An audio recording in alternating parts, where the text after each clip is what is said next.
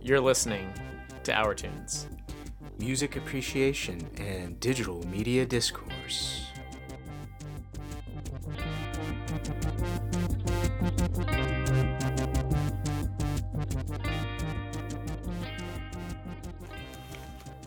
Welcome to ourTunes. I'm Louis. Hey, Louis. Sorry. What's up, Brad? Here we are in uh, Edenton, North Carolina. I don't know if we're in the corporate limits, but I do know for sure we're in Chowan County. That's correct. Is that correct pronunciation? Yeah, I think so. All right. First trip to North Carolina. And it's been a while, and you've been even further afield. It's true. We've been kind of all over the place. Episode 7, just like episode 6, recorded outside of the confines of our homes in Philadelphia. Well, and you're skipping over a very long journey since our trip from Providence. That's true. um, I traveled internationally to Italy, which was totally awesome. I had a lot of time on that trip to listen to and digest uh, the homework that was proposed by our previous pod guest, Ben Curry, Aerial by Kate Bush, which we will get to later on in the pod. Um, but yeah, it's just a really great way to recharge, expose myself to lots of amazing food, wine, history. Incredible. Really great trip. I'm happy to be back because, you know, I miss home, miss being around my friends, but it's also a really special thing to get to do that. So I feel very lucky. Did you have any uh, particularly um, Italian musical experiences while you were there? I did actually see a guy who was walking around with like a one man band contraption on him. His foot worked the bass drum pedal for a little bass drum strapped to his back, and he had a little hi hat, and uh, I think he had an accordion on the front. It was a little on the nose, but he was doing it. He was out there doing it in the streets. So I gave him a couple euros, and uh, he really brought it. We also did take in a really beautiful cultural uh, musical event, which was uh, Verdi's opera La Traviata.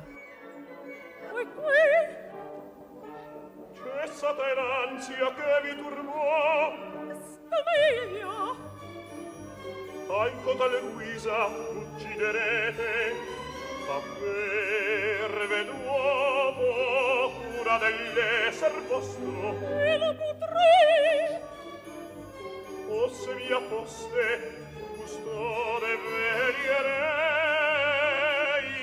per vostri somiti e dite a forza alcuno pure Becky, my wife, and I, we got to see this opera performed in an Episcopal church in Rome by live opera singers with a small like chamber orchestra accompanying them. Completely magical. Really high ceiling church. The the sound just reverberated everywhere. Unforgettable. Really great. Have, have you been to an opera before? We did attend an opera before, also in a non traditional setting. So we went to one in a Roman ruin when we went on our honeymoon.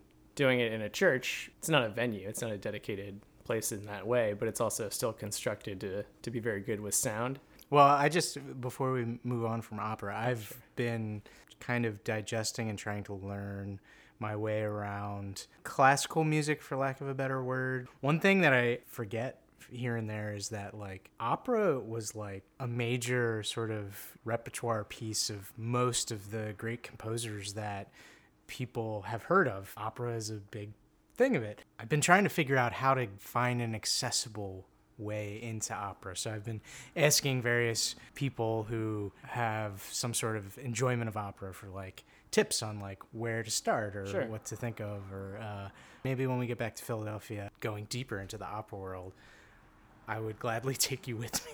Yeah, no, I'm definitely game. in thinking about opera, not actually seeing it, I kind of like this blend of the music and the drama. It sort of touches into another realm that I've struggled with all my life, which is the musical form, which Ah, isn't yeah. too far. You know, it's it's. I know it's not your brand though. It's not exactly where you land. someday I hope maybe opera will bring me to musicals. I think it's really cool that it's just another way in which culture and society chooses to engage with music. The fact that people have been going to the opera since like 1600s. Yeah, many hundreds of years. Yeah, it's it's really cool and probably there's been drama with music going on for centuries. yeah. What you said about the dramatic aspect of it reminded me of, I mean, obviously there were so many details to fixate on and when I we saw the opera in the church. But La Traviata is a, a story about a young man who's like poor who falls in love with a courtesan, but this courtesan is also deeded to a duke, basically like this fancy guy is already kind of expecting to marry her, except this young poor man falls in love with her, she falls in love with him. Spoiler, she dies of tuberculosis. If it sounds familiar, I think Moulin Rouge copped some of these uh, plot lines. The pure drama of longing and heartbreak is really expressed when these singers are letting their voices ring. You can see anguish in their faces. It's really powerful. The church was also a cool setting to see that because you can actually make out someone's face, right? You're not sitting in a chair hundreds of feet away, like you're fairly close. Like we were probably within like 70 feet of where this is happening and like able to really take it in and feel the emotions that these singers are projecting. Yeah, even though they, it, they were singing in Italian. Exactly. Did I understand a word they were saying? No, but there's something universal about the emotions they're conveying. I could contextually piece it together even if I didn't know word for word like what was happening. My grandparents were huge opera lovers. They had a massive collection of like opera records. I feel sad that I didn't get to spend a lot of time talking opera with them. If there was someone who was going to show me where to start, it probably would have been them. Yeah. Well, you said it was a, a play by Mont- Monteverdi. Um, Giuseppe Verdi. He's one of the big names I've come across in Yeah. my opera for dummies uh, uh, readings. I think he's probably a good Uh, starting point. yeah, I mean, the Italian tradition seems to be pretty high on the opera charts. Yeah, so there's a reason that so many of the operas are in Italian. well, cool. That sounds like a like a wonderful experience all around. Definitely. Well, while you were away, I got to go to a live show, which I just thought I'd mention. I saw Makaya McCraven's band. He's a jazz drummer. He was playing at a World Cafe in Philadelphia. He had a trumpet player, a sax player, a guitarist, and a bass guitarist. And he was on drums. Man, it was phenomenal. Each of them had room to do some very extensive jazz solos that showcased like the individual talents of each of these musicians, but Yeah. they were also really in sync. I mean, I haven't had a whole lot of opportunities to see jazz in recent years. Made me want to go see as much live music as I can.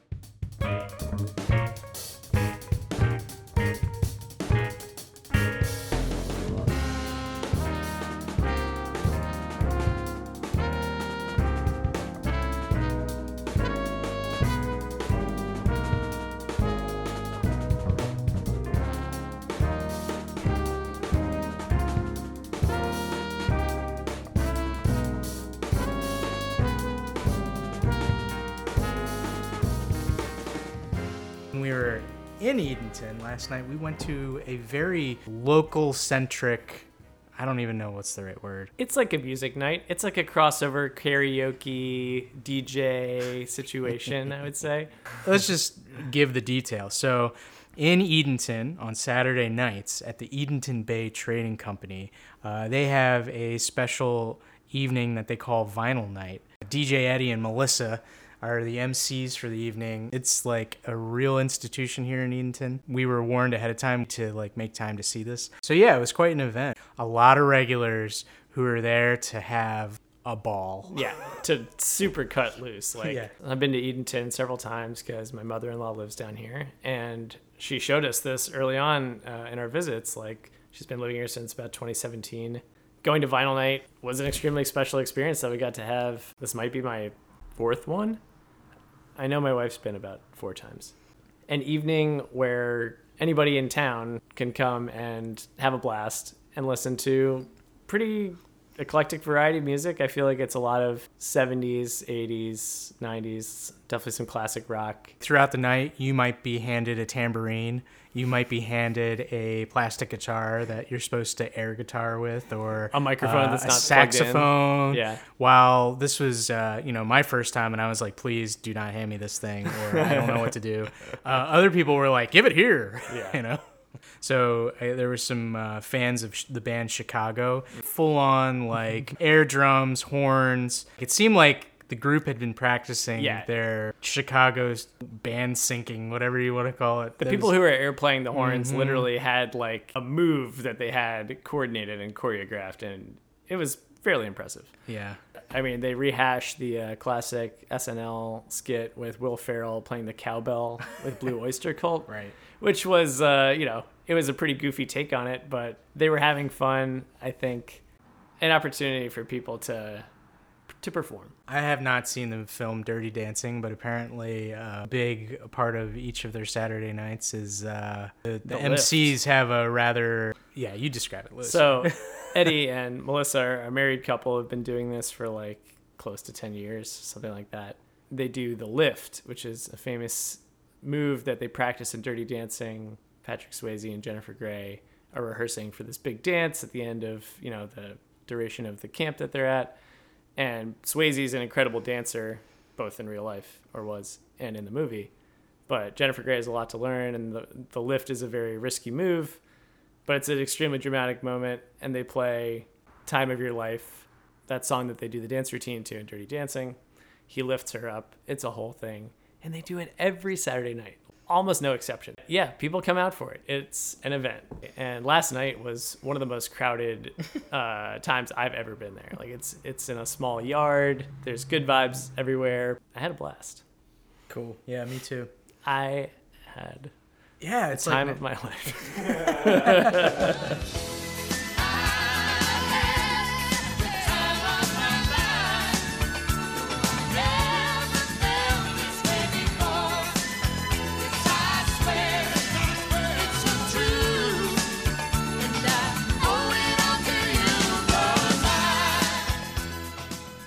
So today on ourTunes, we're introducing a new segment.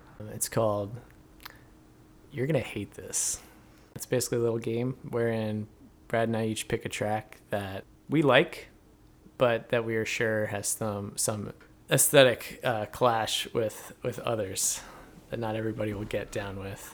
All right, so to be clear, by others we mean others in the audience or each other.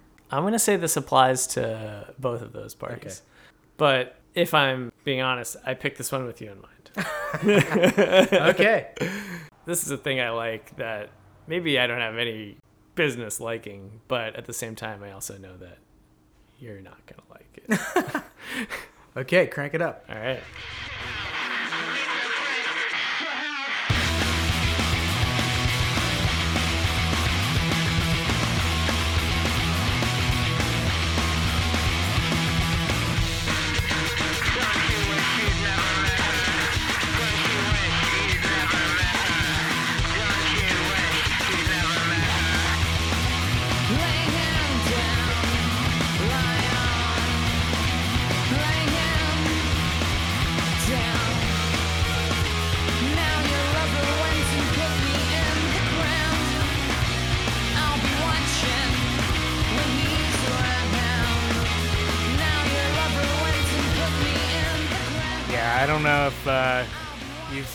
Quite nailed what I don't like. So that's a British rock band called Placebo. Their power trio, their era is like late 90s uh, into now, actually. I think they're still an active band. That album that that track is off of is called Without You, I'm Nothing. Came out in 1998. That song is called Brick Shithouse. I don't know if you can identify the distorted voiceover at the beginning, but someone's saying, built like a brick shithouse. built like a brick shithouse. That's interesting that you're you're immediately not repulsed by it. No, And it's I- cool. I'm Yeah. glad. Well, I kind of like the guitars. Personally, I'm not too cued in with vocals unless they're like grindingly screaming or something in a way that is like totally overpowers everything else that I'm listening to. They also use the guitar, I feel like, kind of like it's another part of the rhythm. My thought was in getting you to try to hate mm, the okay. song, you know, which was futile apparently. The vocals are very divisive for this band because I think the tone, right? Extremely nasal tone vocals. I had to teach myself to like these vocals. and once I did that, I was like, yeah, this band is awesome because they have such a solid rhythm section. I just think that some people hear a vocal like that and they're immediately like turned off by it. Knowing that Brad doesn't really fixate on vocals, I was like, yeah, but what if like you couldn't ignore it or you like couldn't put it out of your mind? I was thwarted. Okay. What do you got, Brad? Okay, here's one for you. All right, lay it on me. Uh, but uh, you may very well like it, but I imagine that many people out there will not. I'll do my best to hate it. To the town of our free rode a stranger one fine day. Hardly spoke to folks around him, didn't have too much to say. No one dared to ask his business, no one dared to make a slip. The stranger there among them had a big iron on his hip, big iron on his hip. It was early in the morning when he rode into the town.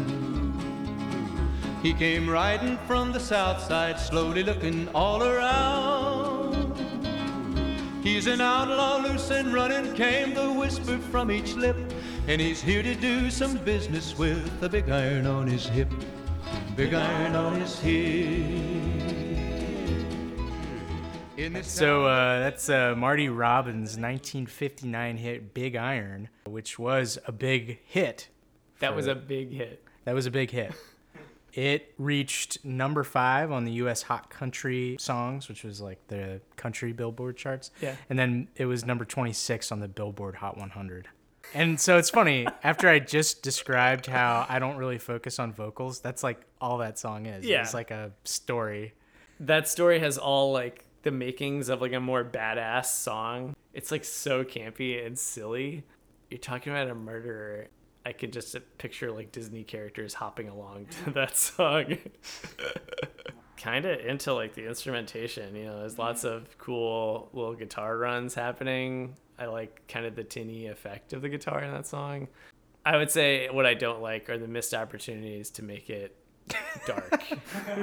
I think they got the aesthetic wrong. Yeah, and I, I bet that speaks to its time and place. Uh, yeah. People knew how to write a story about murder that was dark in that time. You could write about a murder and make it dark if you wanted to. But I guess not if you're trying to make country pop hits. mm, yeah.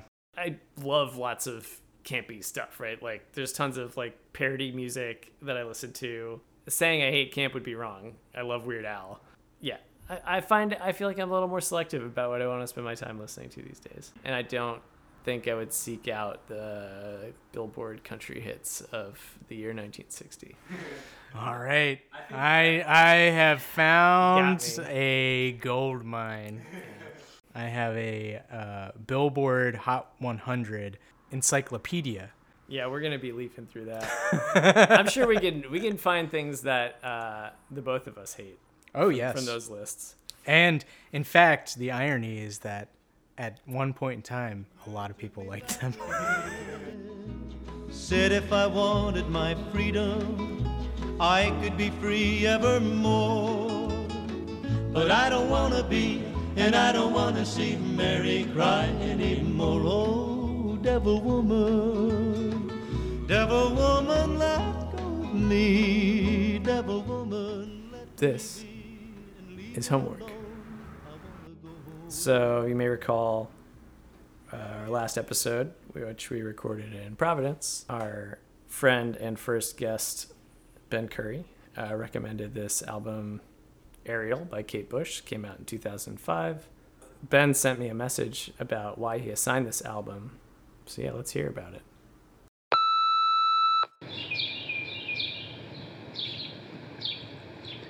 Hi, ourTunes. Louis, Brad, and Rob. It was great to record with you all, and I hope you're doing well. Firstly, I'd like to apologize for assigning you a double CD set. That was rude.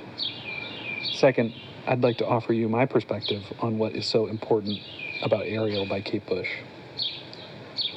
When it came out in 2005, it was after a 12 year hiatus, during which time Kate and her husband and musical collaborator left the music scene to raise their child.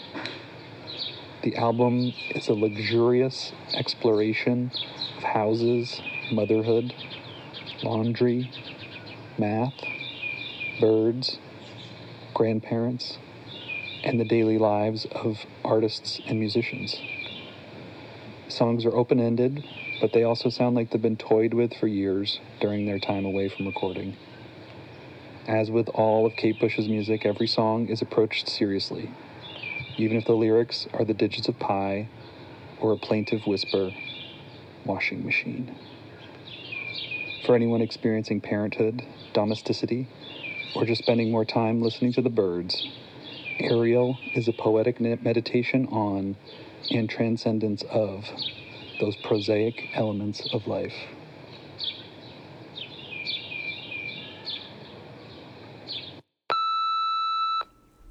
Damn. I mean, yeah, I can see why why this was assigned. It's clearly a beloved album for Ben. Yeah, absolutely. So um, I was not aware that Kate Bush had made this album. I thought she kind of stopped making music in the late early '90s. I do like her album Wuthering Heights and the big ones in the '80s that I, you know, had listened to and like I certainly appreciated her vocals. She is a phenomenal singer, but I also understand that she did a lot of the music arrangements, instrumentation, the full force of the musical, you know, Yeah. creations that she had her name to. And so as I was listening to this, I also went back and like re-listened to some of those older albums and and it's kind of interesting to see like in this album her vocals are still amazing. Like Stellar, she yeah. is a real joy to hear sing. She is all over the place with sort of instrumentation. Really appreciate her use of I don't know if synths are the right word, but definitely like digital sounds, whether it's the drum machines or string swells. Uh, They're pretty they're pretty lush arrangements. Like, yeah, Every yeah. single track. There's a few that are like really stripped down, but for the most part, they're very lush. Yes, I feel like that's something that was present in her earlier work and that kind of follows in her personal sort of sound that she's created for herself over the years. Um, and I actually, I just, I did want to focus on that word swell. It's one of my favorite parts of all of her songs is that they have these dynamic swells. I feel like I'm like enveloped in them. It's great. I think it's a credit to her songwriting because like when she times a you know incredibly crescendoed like vocal with the arrangement of the song, like that doesn't always work, right? You can listen to that and be like, oh, I like see right through that. But I feel like her arrangement envelops you in such a way that when you do hit that that swell, that you really you really feel it. I felt it several times on listening uh, to this record. What were what were some of your favorite tracks, Brad? the opening track was a really good song just of itself. So that was King of the Mountain. It was the one song that was a single off this album. It certainly can sort of stand alone.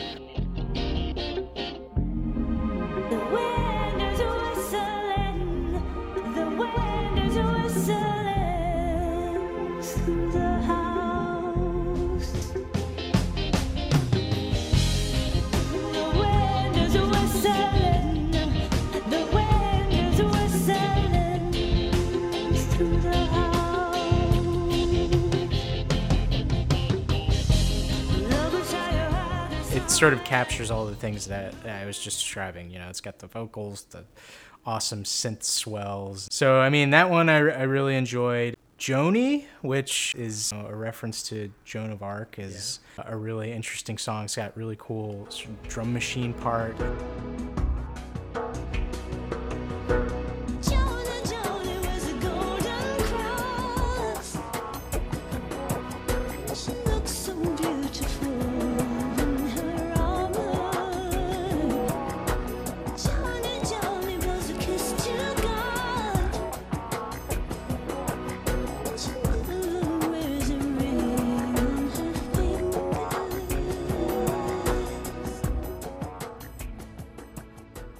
I was really struck by listening to Mrs. Bartolozzi, which is her ode to a dishwasher. Mm-hmm. Right. My thought listening to this was only an artist, like true artist, can write a song like this that is so like earnest and honest, and it's literally a ballad about a dishwasher. Slushy, slushy, slushy,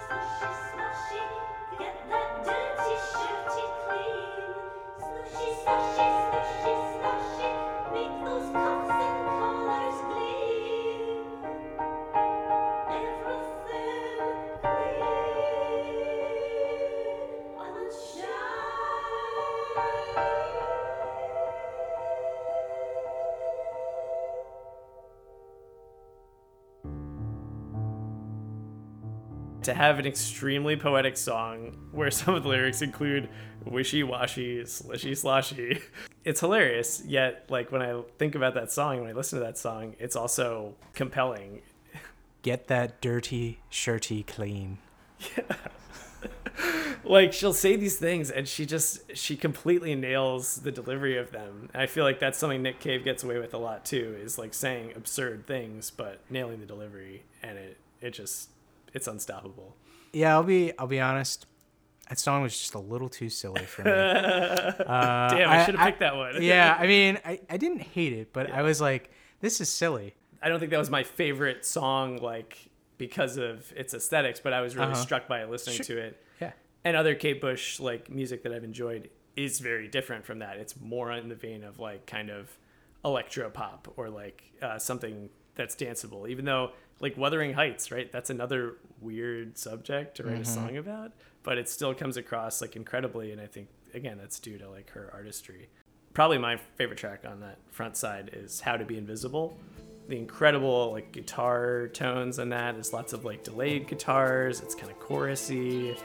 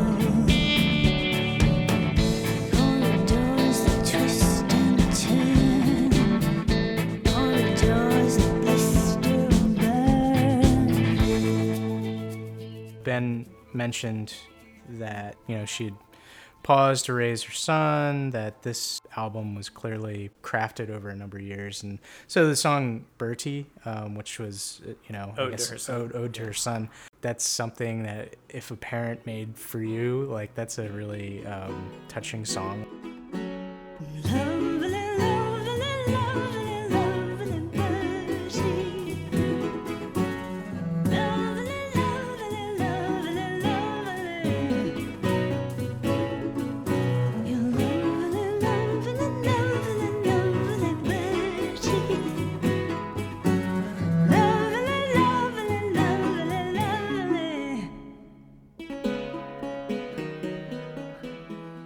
I've seen these older rock stars like write songs to their about their children or to their children, and they're just a little, they're a little cheesy. Yeah, it was sweet without being like saccharine. Like, Yeah. it's not, it's not a disgusting song to listen to. Yeah. Not disgusting. Not disgusting. Uh, maybe it's more apparent if you have the album that two different CDs or or, or albums uh, have different names for them.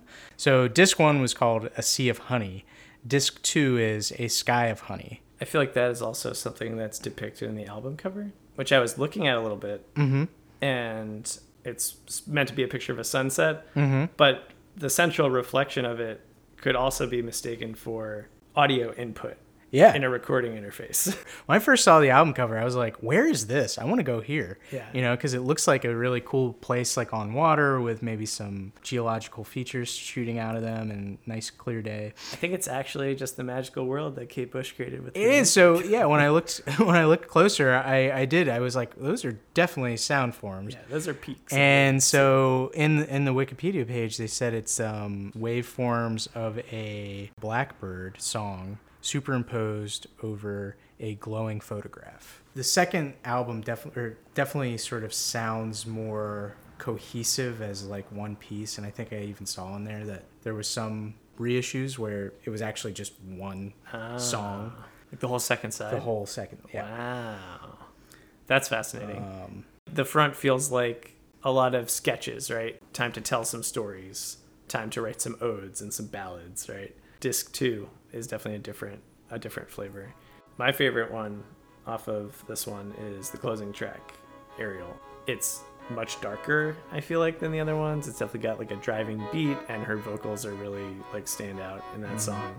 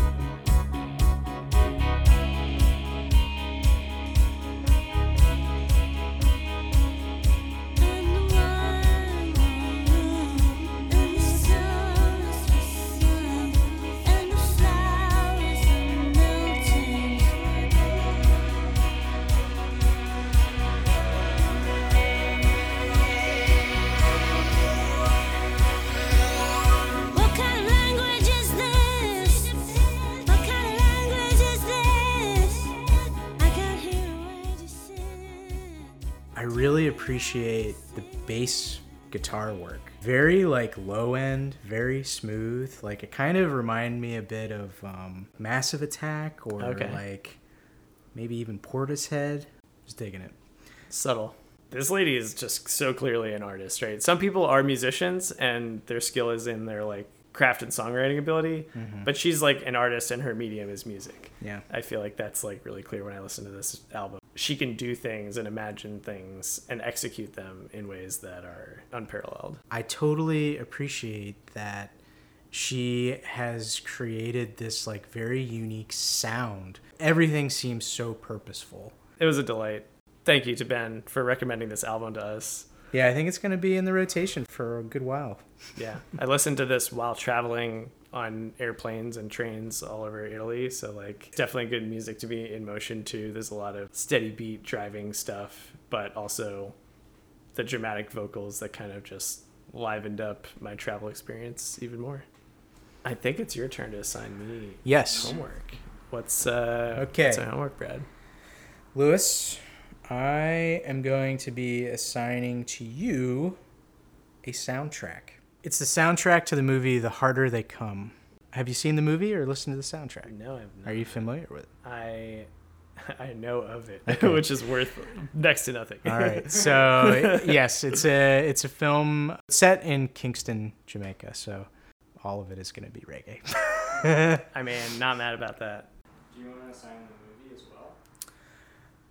Louis, It would seem wrong to watch the sound I- to listen to the soundtrack without watching the movie. I think it would uh, certainly add to the discussion.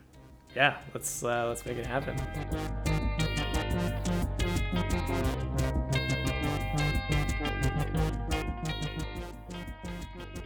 Thanks for listening to ourTunes. Our Tunes is produced by Robert Hughes, hosted by myself, Louis Weil, and Brad Lanu. Thanks for listening. Follow us on Twitter at ourTunes Podcast and on Instagram at ourTunes Pod. See y'all in a couple weeks.